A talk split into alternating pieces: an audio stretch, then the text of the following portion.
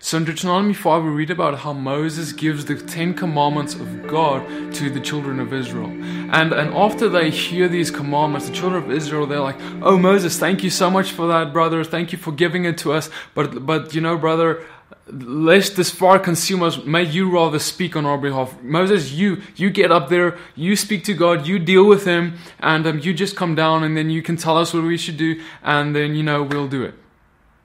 And a lot of us we, we look back at that and we're like oh you at least we're not like that anymore. Now we can now we speak face to face with god. We're not like those foolish israelites.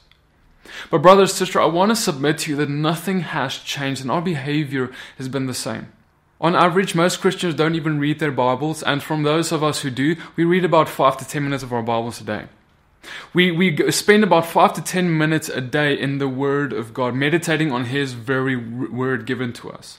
And what we rather prefer to do with the rest of the time, those of us who are mature, what we do is we go into all this teacher, the commentaries of the teachers, we spend and immerse ourselves into the word about the word of God. We, we look, to, look at what people say. We look at what, what teachers say. And, and I'm not against teachers. I'm, I, I'm one myself. But the thing is this, we look at what they say and then we trust them for our salvation. We put everything on them. And, and we, we, we, we really just don't want to spend time with God uh, on our own. We, we, we, we just don't do that. We just don't get there. And I want to submit to you that that's exactly what was going on there. And there is a reason for this that we need to start admitting today. And that reason is the reason we don't spend time in the presence of God is because we are afraid of what He might say. We're afraid that He might instruct us on something that we don't want to hear. Because see, brother and sister, it's much easier to say, tell a teacher or a man that, oh, you know what, I don't agree with you. It's much easier to say that than to tell that to God Himself. But the problem is, is that what the people often tell us is that it's, the very, it's from the very word of God. But we wouldn't know that because we don't spend time in His very word. So we don't know what His word is. We don't, can't even discern right from wrong. We can't even discern what a man-made teaching is and what the word of God is because we're not in there. We don't know what He's saying. And brother, sister, it's time to wake up. Because there's going to be a time where a great tribulation will hit this place. There's going to be a time where, where those who are along for the ride, those who are just along and just kind of along and looking at what teachers say, you know, just to make us feel good. Because the reason we look at teachers and all that and we're not in the very word of God is because we just want to have an appearance to God that we're interested in Him. But if you were truly interested in God, you would be in His presence. You would listen to what He has to say. You would, you would spend time in His word. It's like having a, a, a wife and a husband and saying, you know what, I'm going to go listen to what your friends say about you. I'm gonna do all these things. I'm just kind of interested in you because you're my wife. I'm just interested in you because I have to be. But in reality, I'm not really interested in you. You see, guys, and that's what a lot of our hearts look like. Let's be honest, guys. Let's put it all out there right now. Our hearts are, we just want to get into heaven. We just want to get over that line and, and we just want to be saved. And we just want to get in that book of life that God says is so important, Revelation. Let's just get in there. And you know what? The rest, oh, you know, if, if, as long as I'm in heaven, that's great. But you know what, guys, if you don't know the character, the person of God, if you don't know Yeshua, He's going to say, I don't know you. You know, if, if you don't if you don't spend time with your wife or husband, if you're not in his, their presence, if you don't get to know them, if you don't talk to them, if you don't spend long hours in the night speaking to them, they're not going to know you. They might know of you. They might know you are your name. They might know you're someone who says that they know you, but do you know him? Do you know her? Do you know God? And does He know you? Because if you don't, guess what? You're not going to know His Word. And because you don't know His Word, you're not going to understand what the definition of sin is because the definition of sin is given by His Word. And because you don't know what the definition of sin is, you're going to walk in the opposite of that, which is lawlessness. You're going to walk in lawlessness, and then God is going to come to you one day. He's going to say, Depart from me. I never knew you, you worker of lawlessness. And so we see now that the root issue of not knowing Him and Him not knowing you is that you are not in His Word. You don't know what He has to say. Oh yeah, sure, you know, may know a lot about about Him. You may know a lot about what people say about Him, but you don't know Him. God said right after he, he heard the Israelites say that, he said, Oh, that they had such a heart in them to fear me and guard all my commands always, so that it might be well with them and with their children forever. And God is saying, like, I wish that this was their heart. I wish their heart was just that they would fear me and keep my commandments. Then things would go well with them forever. That's what he said. So, in other words, he's saying that that's not where they are right now. Right now, there's something else going on in their hearts. And that's it, guys. Their heart's intent was not to fear him and keep his commandments. Their heart's intent was just to have an appearance of religiousness, lacking the power that comes from obedience. And then in Deuteronomy 6 we read how he says, Shama, hear, listen. And Shama, it means it means listen and obey what I'm about to tell you. He says, Shama, O Israel, all God is one. Yahweh our Elohim, Yahweh is one. And you shall love Yahweh your God with all your heart and with all your being and with all your mind. And these words that I'm commanding you today shall be in your heart. And you should impress them upon your children and speak them when you uh, sit in your house, when you walk by the way, when you lie down, when you rise up. You shall bind them as a sign on your hand, and they shall be as frontlets between your eyes. And you shall write them on the doorposts of your house and on your gates.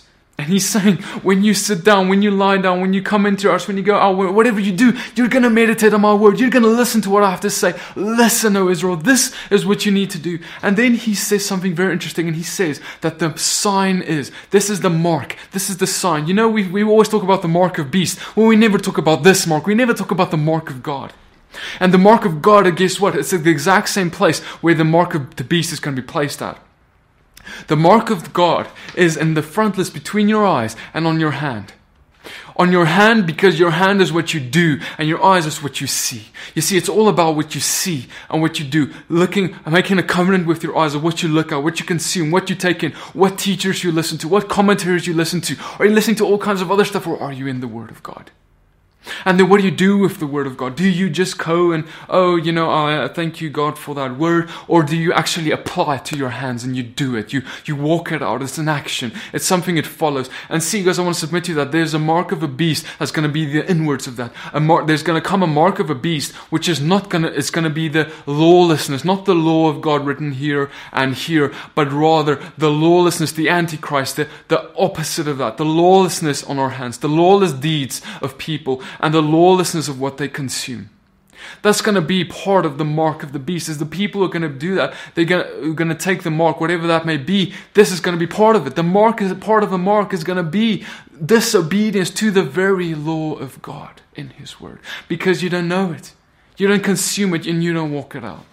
And guys, we always complain. We're always like, we, we don't do all these things. And then we complain. We're like, God, where are you? God, why are things going so bad with me? And then here, right after this in Deuteronomy 7, we read what the answer is. And he, he makes promises. He, shall, he says, if you hear these right rulings and guard and do them, that the Lord your God, that Yahweh your Elohim shall guard you with the covenant and the loving commitment which he swore to your fathers, and shall love you and bless you and increase you, and shall bless the fruit of your womb and the fruit of your land, and the grain, and your new wine, and your oil, the increase of your cattle, the offspring of your flock, the land which you swore to your fathers to give you.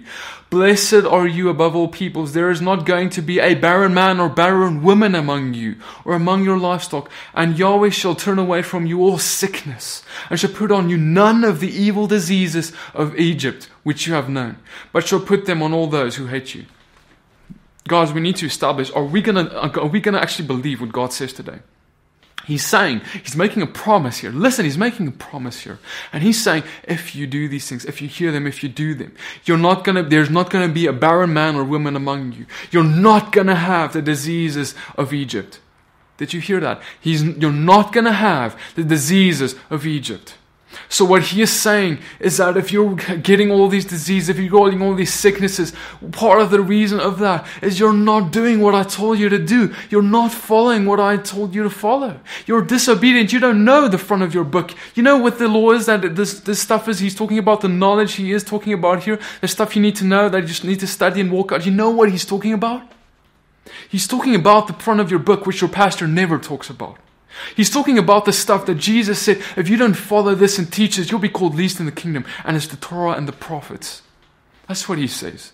You see, if you don't walk it out, the disease is it's going to consume you. And you know, we, we pray for the sick, we cast out demons, we do all these amazing things, which I'm all for, and I, and I try my best to walk out. But then we don't tell people to follow the Torah and the prophets. We don't tell them to walk out the very book, the very word that the word that God says, if you follow this, you won't have the disease in the first place.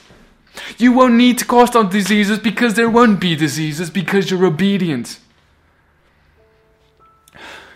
Guys, today God is calling a remnant out, man. He's calling a, a people out who He's going to send into a greater exodus one day. There's going to come a trial and tribulation like this world has never seen before, and the remnant, the true bride of Christ, is going to enter that place. And that people are going to be a people who live in both spirit and truth. People who are going to both walk in the spiritual things, the stuff like just like I just mentioned, to casting out demons, healing the sick, spreading the gospel, doing all these great things. But they, they're also going to have a truth aspect to them. They're also going to follow the Torah and the prophets. They're going to walk it out. And then from that place, they're going to be able to face the giants of Egypt. Because, guys, let me tell you that God gave us the story of Egypt not as a, some far off thing that's inapplicable to our lives, but as a thing for a remnant, a remote generation to come, which will face the very giants that they faced, face the very diseases and plagues and, and, and wilderness experiences that he faced. There, there's going to become a time where God's going to do miracles like never before, bigger than the split splitting of the sea, bigger than the destroying of the giants and, the, the, the, leaders of Og and, and all those, those Canaanites and all those people. We're going to see God work in amazing ways, but the people who are going to see that are going to people who come out of Egypt. And, and today we don't want to come out of Egypt because coming out of Egypt means we need to be set apart and holy. It means we need to look like nothing like Egypt. But see, we'd rather hear what our pastor says and what this guy and this guy says because we're a bit afraid of what God would say. He might just say something like, we need to keep a Sabbath day holy on the seventh day, and we don't like that one. You see, we, there are certain things we just don't like and we just don't want to hear it. Guys, mark my words, God is calling on a remnant right now, and if you're not going to be in it, you're going to be against it. You're either for Him or you're against Him. Yeshua said, I haven't come to bring you a new instruction, something new. I didn't come to bring, make a new religion or something. I didn't come to make a new denomination. I didn't come to do any of that. I just come to give you what my Father's given you from the beginning and bring you the full meaning thereof, to bring it to its fulfillment, its fullness, so you can understand how to walk it out. If you don't know what, how to walk it out, look at my examples, what He said. Walk as I walk. And he did all of those things. He casted out demons, he healed the sick. Okay? He did mighty miracles and he walked in great power of the Holy Spirit. He walked in great love towards others, but not in, in, in, in minimizing the truth not in compromising the truth. He, he walked out the rest of the God's instructions as well. He kept the Sabbath day holy. He kept the feast days of God. He didn't touch unclean food. He ate as the Lord says we ought to eat. He, he walked it all out. And then he said, Now, disciples, you walk as I walk. He said, Peter, walk as I walk. And that's what Peter said. You've heard that the Lord said, Be holy as I am holy. And what Peter's quoting there is from the Torah. That's what Peter's quoting from. And, and let me challenge you go and look at where Peter quoted that from, and you might be shocked where that is said Be holy as I am holy. The first time that God says that is in Leviticus, the very book that we say is abolished and inapplicable and, and inappropriate to our lives. And so, guys, today I'm going to ask you the question Are you going to be for God or against Him? Are you going to compromise and listen to what your pastor's been telling you? Or are you going to lay that all aside and get alone with God? Get alone with Him, get away from my stuff and get alone with God and just understand what God is saying and be like, Lord, what are you saying? Lord, what is the truth? Lord, what do I need to do? What do I need to follow? I'm tired of the teachings of men. I want to know the truth. And when you get in that place, yes, the teachings like what but what people tell teach can be good, but you won't know what they teach if it's good if you don't know what the goodness is. So, guys, I hope this blessed you, man. Listen, guys, Moses, the guy, the, the highest leader of them all, the guy back then who, who God gave the instructions to, to Israel, you know, he was disqualified from entering, entering his earthly inheritance because of his moment, his moment of weakness and, and God prohibited him from entering into the promised land. God prohibited him. That means that God is not going to show favoritism. You think that you're close to God. You think that God is, uh, is, is all for you. And, and yes, He is all for us. But you think that just because of your standing and who you are, that God cannot disqualify you from your inheritance. You're misled. You're wrong. Because your action, what you do, how you hear, shama, listen and obey, if you do that, or if you don't do that, that's going to determine, man, what's going to happen the day you breathe your last breath. And it's so important, guys, because there's a, there's a, gonna be a. Not. I'm not even talking about salvation here. I'm talking about the greatest and least in the kingdom of heaven. I'm talking about Matthew 5:17, where Jesus talks about there's gonna be people who dine with me. There's gonna be people who's gonna be great. There's gonna be people who's not great in the kingdom. And I don't know what that looks like, but I want to be great. And if you don't want to be great, then that's fine then you can walk away here and that's fine. But if you want to be close to the Father, get close to Him now. Because now is the time. There's going to be a time where it's going to be too late, but now is the time.